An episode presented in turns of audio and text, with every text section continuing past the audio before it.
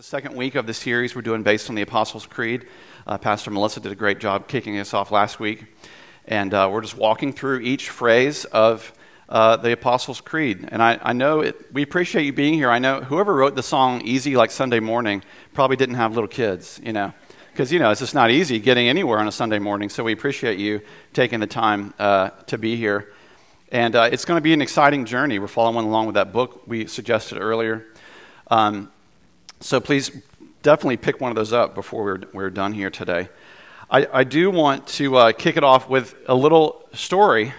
An Italian artist named Salvatore Garau uh, sold a work of art, which isn't really that uh, stupendous of a thing.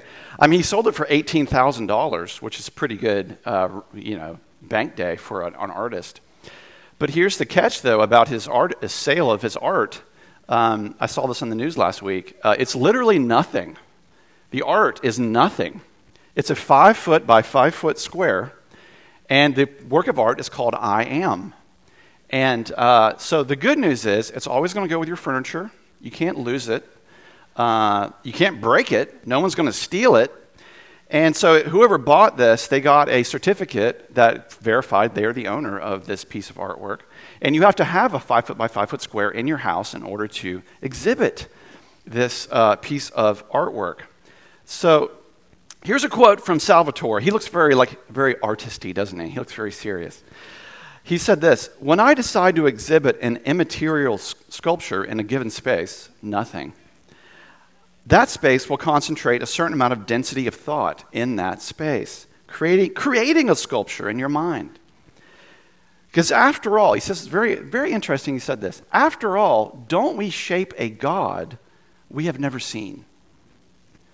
Well, he is right about one thing. This does activate my imagination. I can't stop imagining who has enough money to waste on this for 18 grand. I can't stop imagining who would buy it. Perhaps it was an emperor with no clothes. I can't stop imagining why you would waste your money on this. But hats off to you, sir. You are a baller and a professional con man. So good for you, Salvatore. But it does beg the question what makes something something? What makes anything anything? What constitutes something? What makes a tree a tree? It makes a house a house, a church a church, a person a person. Do we get to make that decision? As we'll hear today, what makes Jesus Jesus?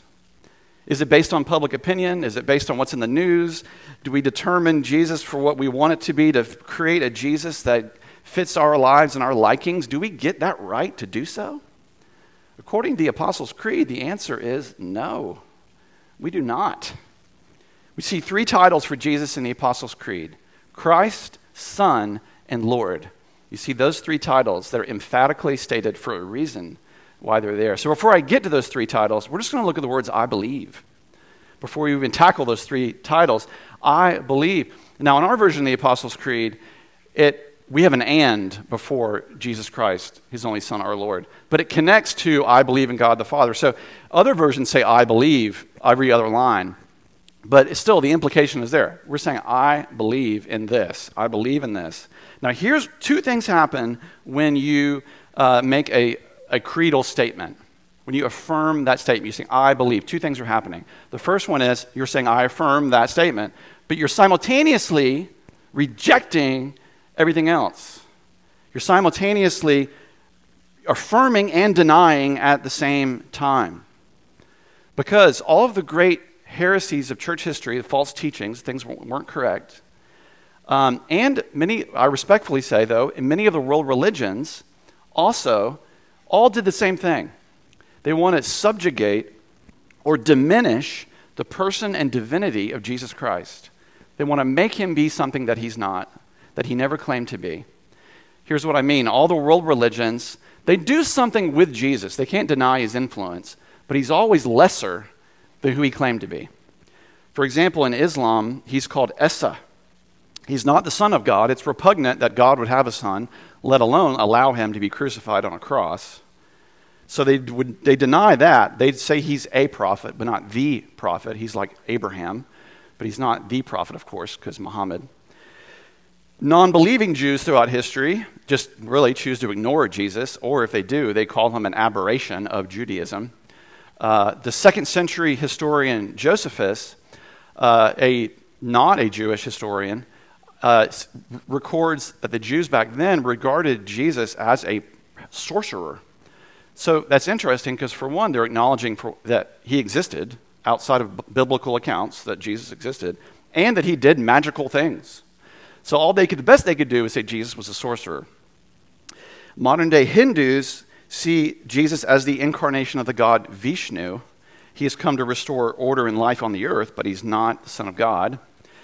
The ancient heresy of Arianism, if you've never heard of Arianism, it was basically Arianism taught that the Son of God was created by the Father, that the Father made the Son. And so, therefore, the Son is not co eternal with the Father, he's not co substantial. So that's why when you read the, something like the Nicene Creed, and it says the Son was begotten, not made, they put that in there to combat Arianism. Now, interestingly enough, Arianism is very much similar to modern day Jehovah's Witness teaching, which, teach, which teaches that Jesus was created and that he does not share in God's eternality. So there's a little bit of tidbit there. Mormons, they deny the uniqueness of God by teaching that we can become gods ourselves, that after death we can inherit planets. Sorry, ladies, just the guys. Uh, sorry. in that God the Father used to be a mortal who walked the earth and grew into his deified status. Just giving you that little tidbit. Gnosticism taught that God would never condescend himself to uphold a sinful human frame. The flesh is bad in Gnosticism. That's not biblical Christianity. Christianity teaches the resurrection of the body. But Gnosticism says no, Jesus, he would, the Son of God would never take on a human frame. He, it came upon him, but he wasn't the Son of God. And to be fair, modern day Protestant conservatives want to wrap Jesus in an American flag and call that Christianity or modern day Protestant liberals want to say Jesus wore Birkenstocks and uh, smelled like incense and didn't offend anybody, and he's like Buddha and Muhammad, and he's on the same playing field. The, the Bible does not affirm any of those things about Jesus. None of it. We can't just see, we just see Jesus as he claims to be, as he stated in the Creed, not just as we wish him to be. This is maybe the most important question you could ever ask yourself. I've always told, when I was a youth minister, I told youth, Two most important questions of your life What will you do with the person of Jesus, and who are you going to marry? Two most important questions you'll ever answer.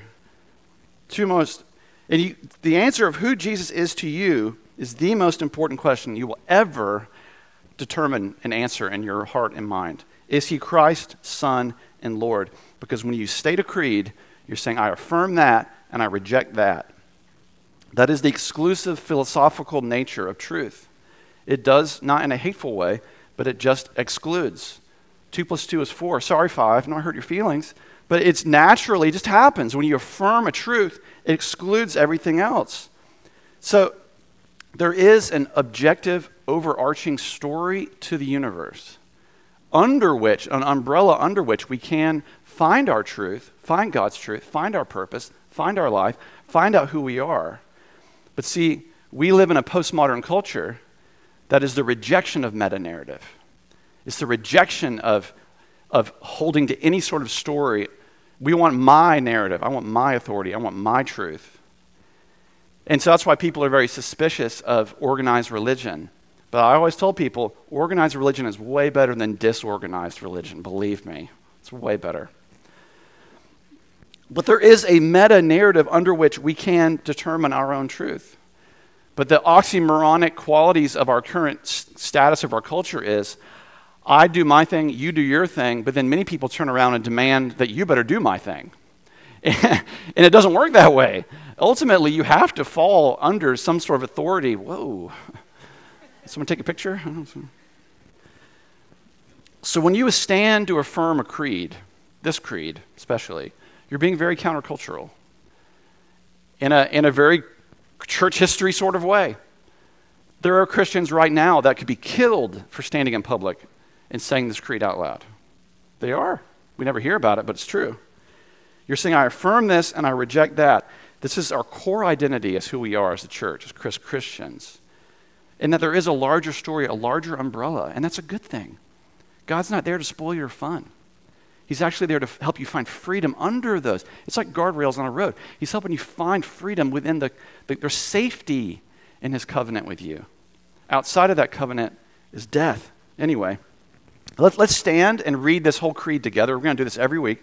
We're just going to recite the Apostles' Creed together. If you're at home watching with us, please do it as well. If your neighbors think you're crazy, well, it's all right. I believe in God, the Father Almighty, maker of heaven and earth, and in Jesus Christ, his only Son, our Lord, who was conceived by the Holy Spirit, born of the Virgin Mary, suffered under Pontius Pilate, was crucified, dead, and buried. The third day he rose from the dead. He ascended into heaven and sitteth at the right hand of God the Father Almighty. From thence he shall come to judge the quick and the dead. I believe in the Holy Spirit, the holy Catholic Church, the communion of saints, the forgiveness of sins, the resurrection of the body, the life everlasting. Amen. Amen. You may be seated. So we're going to look at the second line. There's 12 lines of the Apostles' Creed, and we're going to look at the second one today. Jesus Christ, his only Son, our Lord. So this statement is, gets to the heart of who Jesus is. Apart from what he's done from us, it's simply a statement about who he is, his nature. And of the 12 affirmations of the, of the Apostles' Creed, six of them are about Jesus. So in order to be a Christian, you have to have a clear understanding of who Jesus is. It's rock solid stuff Christ, Son, and Lord. Now, the first one is Christ. So it's not Jesus' last name, as maybe you, probably many of you know. Um, and his middle name, his middle initial is not H. I don't know where that came from. but Christos is, is, is a title, which means Messiah or anointed one. It's sort of like an honorary doctorate that you give people. It's way better than that, of course, but it's like Jesus didn't have a last name. So Joseph, his earthly father, Joseph would have been known as Joseph, son of Jacob. Uh, you, so you could call him Joseph Jacobson. That, that would fit in English, I suppose. Jesus would have been called Yeshua, son of Joseph. Or don't call him Yeshua, Joseph's son, that'd be weird. But as Jesus grew in ministry and status and power and authority, and people saw what he was doing and saying, they're like, who is this guy? Like, they didn't know what, all the best they could do is go, You're the Christ. And you see this come up in Scripture all the time. So when we preach from a creed, we're not preaching the creed, we're preaching the Bible because that's what built and shaped the creed.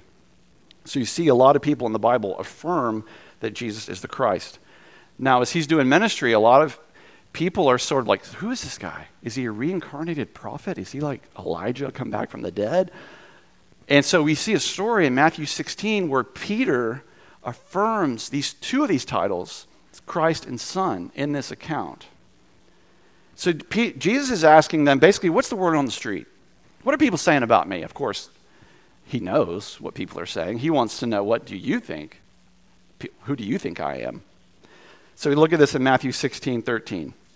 So when Jesus came into the district of Caesarea Philippi, he asked his disciples, Who do people say the Son of Man is?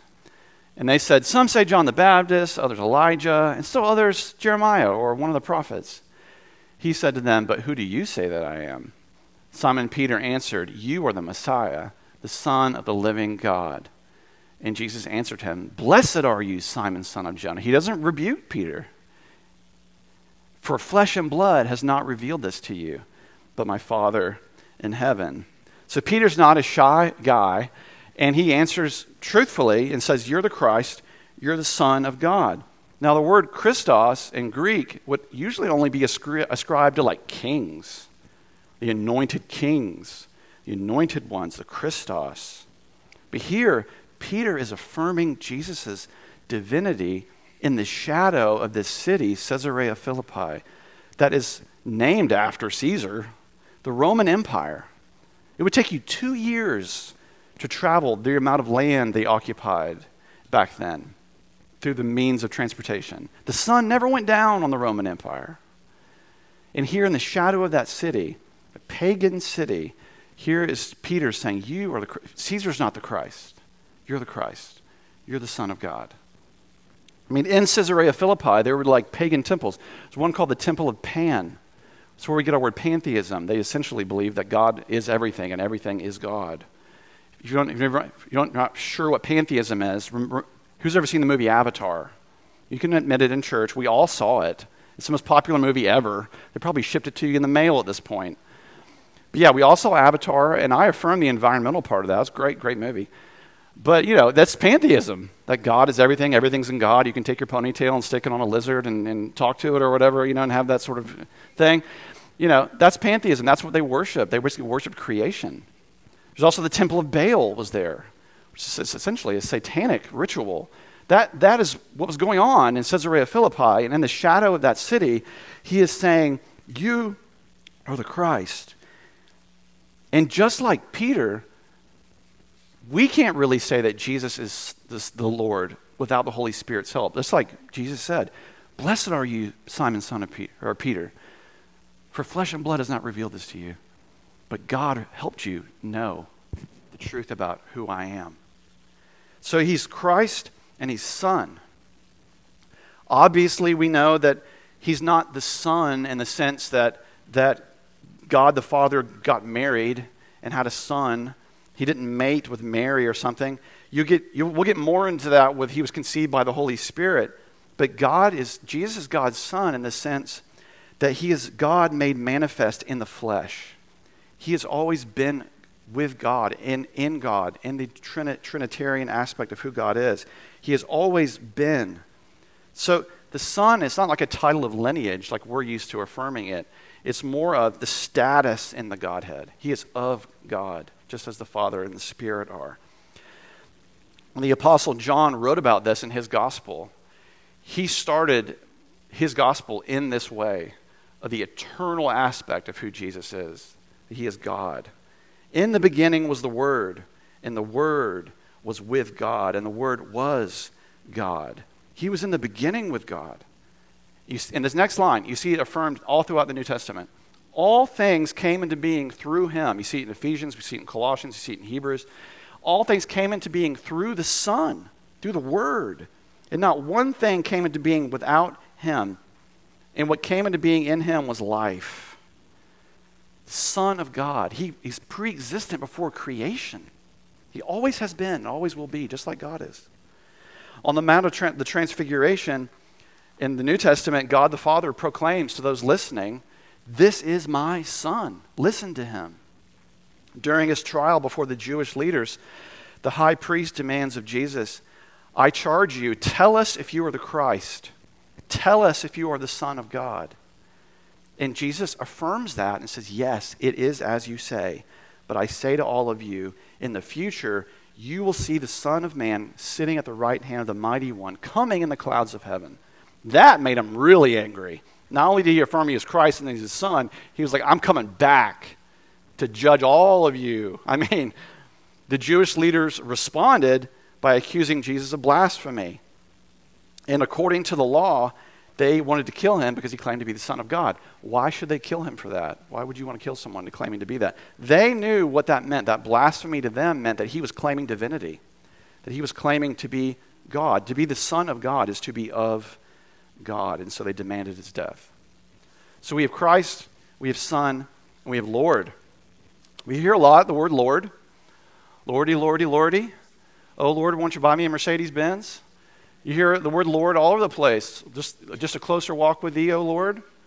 You know, so we hear the title Lord a lot. Christ is Lord. That's the oldest, maybe, creed in the Bible. We've, we've found it ascribed inscribed in walls in first century houses Christ is Lord, Jesus is Lord. It's been there from the very beginning. Now, if you're not a religious person and you could hear that and go, well, are, the, are, you, are you just giving him the title of Lord because the Bible says so? Well, that's convenient. But no, you're giving him the title Lord because his, his, his actions and authority have demonstrated that, that he is in fact Lord. So, for example, Jesus walked with a distinct authority, right? When he argued with people, he always won. And uh, yeah, he always won. he wins every argument. Literally, demons would come up and yell at him and say, What do you want with us? They're petrified of him. They have no power over him, and they knew it. And so repeatedly, you see him casting out demons, stopping storms with his mouth, saying to Lazarus, You're not dead anymore. I mean, you go on and on. He's, he's Lord over all creation, He's authority. He's never in a hurry. Then in 1 Corinthians 12, the Apostle Paul says something really interesting that no one can say Jesus is Lord except by the Holy Spirit. Now, what does he mean by that? Because you can physically create the words out of your mouth. You can shape the air to say Jesus is Lord. Anyone can do that. So, what does he mean by that? You can literally say the word, but to actually mean it in the heart is a more profound thing. It's as pro- let me put it this way it's as profound as Christmas baby Jesus. Many people go to church on Christmas, right? Churches are usually more filled than in most times of the year. And it's very um, heartwarming. You have little goo goo baby Jesus and, and animals and away in the manger. And, and it, you know, it is. It's sentimental and it's, it's great and it's powerful. But to some people, that is the only Jesus they know. And to affirm Jesus as Lord by the power of the Holy Spirit is it's, it's moving from heartwarming to life changing. See, nowhere in the Bible, in church history, do we see just Christians simply being heart warmers. But they understood and knew that Jesus is Lord over the lives. It's one thing just to say it, it's another thing to live it. And this is a foreign concept of the, of the, in the Bible to say that I love little eight ounce, six, eight pound, six ounce baby Jesus, but he's not my Lord. Like that, that's not there. And Lord means that he sits on the throne of your life. You don't sit on the throne anymore. He does. And that's a good thing. It's the best thing. That He is in control over you, giving you a new nature, affecting your thoughts, and, and shaping and molding you and growing you in holiness. It says Jesus has absolute power, absolute authority. Even Ephesians 3:11 says that God appointed him long before he made the worlds. That through the Son all things have been made. The author C.S. Lewis had a very, many of you probably heard this, a very famous statement about Jesus that he is either liar, lunatic, or Lord. And you have to pick one of the three because the things he said and did, uh, it, there's something either a liar would say, or you're completely nuts, or you meant it. So, like things like John 11 25, I am the resurrection and the life. Is he lying there, or is he a lunatic? Mark 2 7, Jesus forgives people's sins and he doesn't turn them away. That's something God does.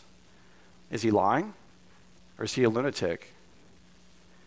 John 17 24, he, Jesus declares that I was with the Father before the foundation of the world. Is he lying or is he a lunatic? Many parts of the New Testament, Jesus receives worship and he doesn't turn it away. That's a sign of divinity that you receive worship. Is he lying? Or is he a lunatic? The choice is, is indeed ours. Colossians 1:16 as I said all things were created by him and through him. Hebrews 1 says that long ago God spoke to our ancestors through the prophets, but in these last days he has spoken to us by a son whom he appointed heir of all things through whom he created the worlds. Some people in the church today would call that high Christology. I call that Christology. That that is simply who Jesus is and who he claims to be. So, okay. If Jesus is Christ's Son, Lord, and I know many people in the room, he is. But to some of you, you're maybe thinking, how do I access that? What do I do with that? How do I come to understand that more? To know Jesus in that way. In the Bible, we see a word called metanoia that comes up. And it's a word in English we don't really like very much, the word repent. But that's not the best translation. It doesn't mean flagellate yourself and feel bad about yourself. Metanoia could mean a transformative, transformative change of heart, especially a spiritual conversion. We have the word metamorphosis, which means transformation of, of matter, transformation of, of, of, of self, of being. Metanoia is the transformation of your thoughts, to change how you think, to let God impact how you think differently, to think differently about who Jesus is. Not what the culture says who Jesus is, but what does the Bible say Jesus is? That he's Christ's Son and Lord. Change the way you think about that. Let God transform your thoughts. And metanoia is essentially the right tool to unlock this already pre existent reality. Human beings are born into the world with a bit of spiritual amnesia. We don't quite understand, like, you come into a church, like, I don't know what to do with my hands. Like, do I sing? Like, I don't know what to do. I don't know how to pray. I don't know how to read the Bible. Like, we're all like that. We have to learn. We have to change the way we thought about all those things. Maybe when we were younger that happened and we were continuing that process throughout our lives. It's a transformative process. But metanoia is the tool that unlike, unlocks the pre existent reality of Christ. For example, radiation always existed forever until we got the Geiger counter, and then we had the right tool to acknowledge that radiation exists. The ability to fly existed long before we discovered the law of aerodynamics that allows metal to go into the air. But the right tool unlocked its already pre existent reality. Microorganisms existed long before the advent of the tele- uh, telescope, microscope. But the right tool unlocked their pre existent reality. Metanoia unlocks the pre existent reality of who Christ is, to change the way we think, to help you see that God wants to help you see that. As Jesus told Peter, the Father helped you see this. As Paul says, the Holy Spirit will help you say that He is Lord. Because it, if Jesus is Lord, all things are possible because of His Lordship, not in spite of His Lordship. And as we get ready to sing our last few songs, we invite you to come forward for prayer. If you need that, I'd love to say a prayer with you either during the song or after the service is over. And to let, let you know that we're here to help in this journey of faith in your life, to, to be leading, uh, helping, and shepherding that in your life, to help unlock more of who that He is Christ, Son, and Lord, and who we are and who you are, and to see that it's the height of human arrogance to assume that we know everything and that once you see this, you can never unsee it. Once you know that He is Lord, amen, you can't unsee it. You can't let it go. Like the people that saw Jesus do all those amazing things, they didn't just brush it off. Many of them, they goes, they had to give him a title. So you are so amazing. We're to have to call you the Messiah, the anointed one, the anointed king. And it's, it's the same today with people. When we encounter Jesus, who he is in our lives, you can't look away because there's no one like him. There never has been. It's almost embedded in people and our world and our culture. We can't get away. He's the most influential person who ever existed. Time magazine, number one, every time. Why? Because maybe on an intrinsic level, we know deep down that He is the way and the truth and the life. He is the Son of God. And I think the love of God is calling you to say, don't play games with it anymore, but to see that God wants to set you free from sin and death and to live forever with Him and the host of heaven. Let's pray together. Jesus, indeed, you are the King of kings and Lord of lords. You are the Messiah, the Son of the living God. Before all things were made, you were. And after all of this madness is over down here, you will come again. And you will set all things right. And your, your word says in Revelation that you will come and wipe away every tear from every eye. In your presence, there's no more disease, there's no more suffering, there's no more division, no more accusation. All of it ends in your presence, O oh God. There is perfect peace for you are the Prince of Peace. On this day, Lord, we proclaim with our mouths and with our lives and our hearts that you are the Christ, you are the Son of God, you are the Lord. And the best we can do, God, is bring to you our broken selves. And thank you, God, that to you that's more than enough to give you our sin and our shame and our darkness you call us to come willingly into your light. And you'll receive us as a son and a daughter fought for and bled for and died for. You pursue us, God. Again and again, your grace doesn't let us go. Thank you, Father. In Christ's name we pray.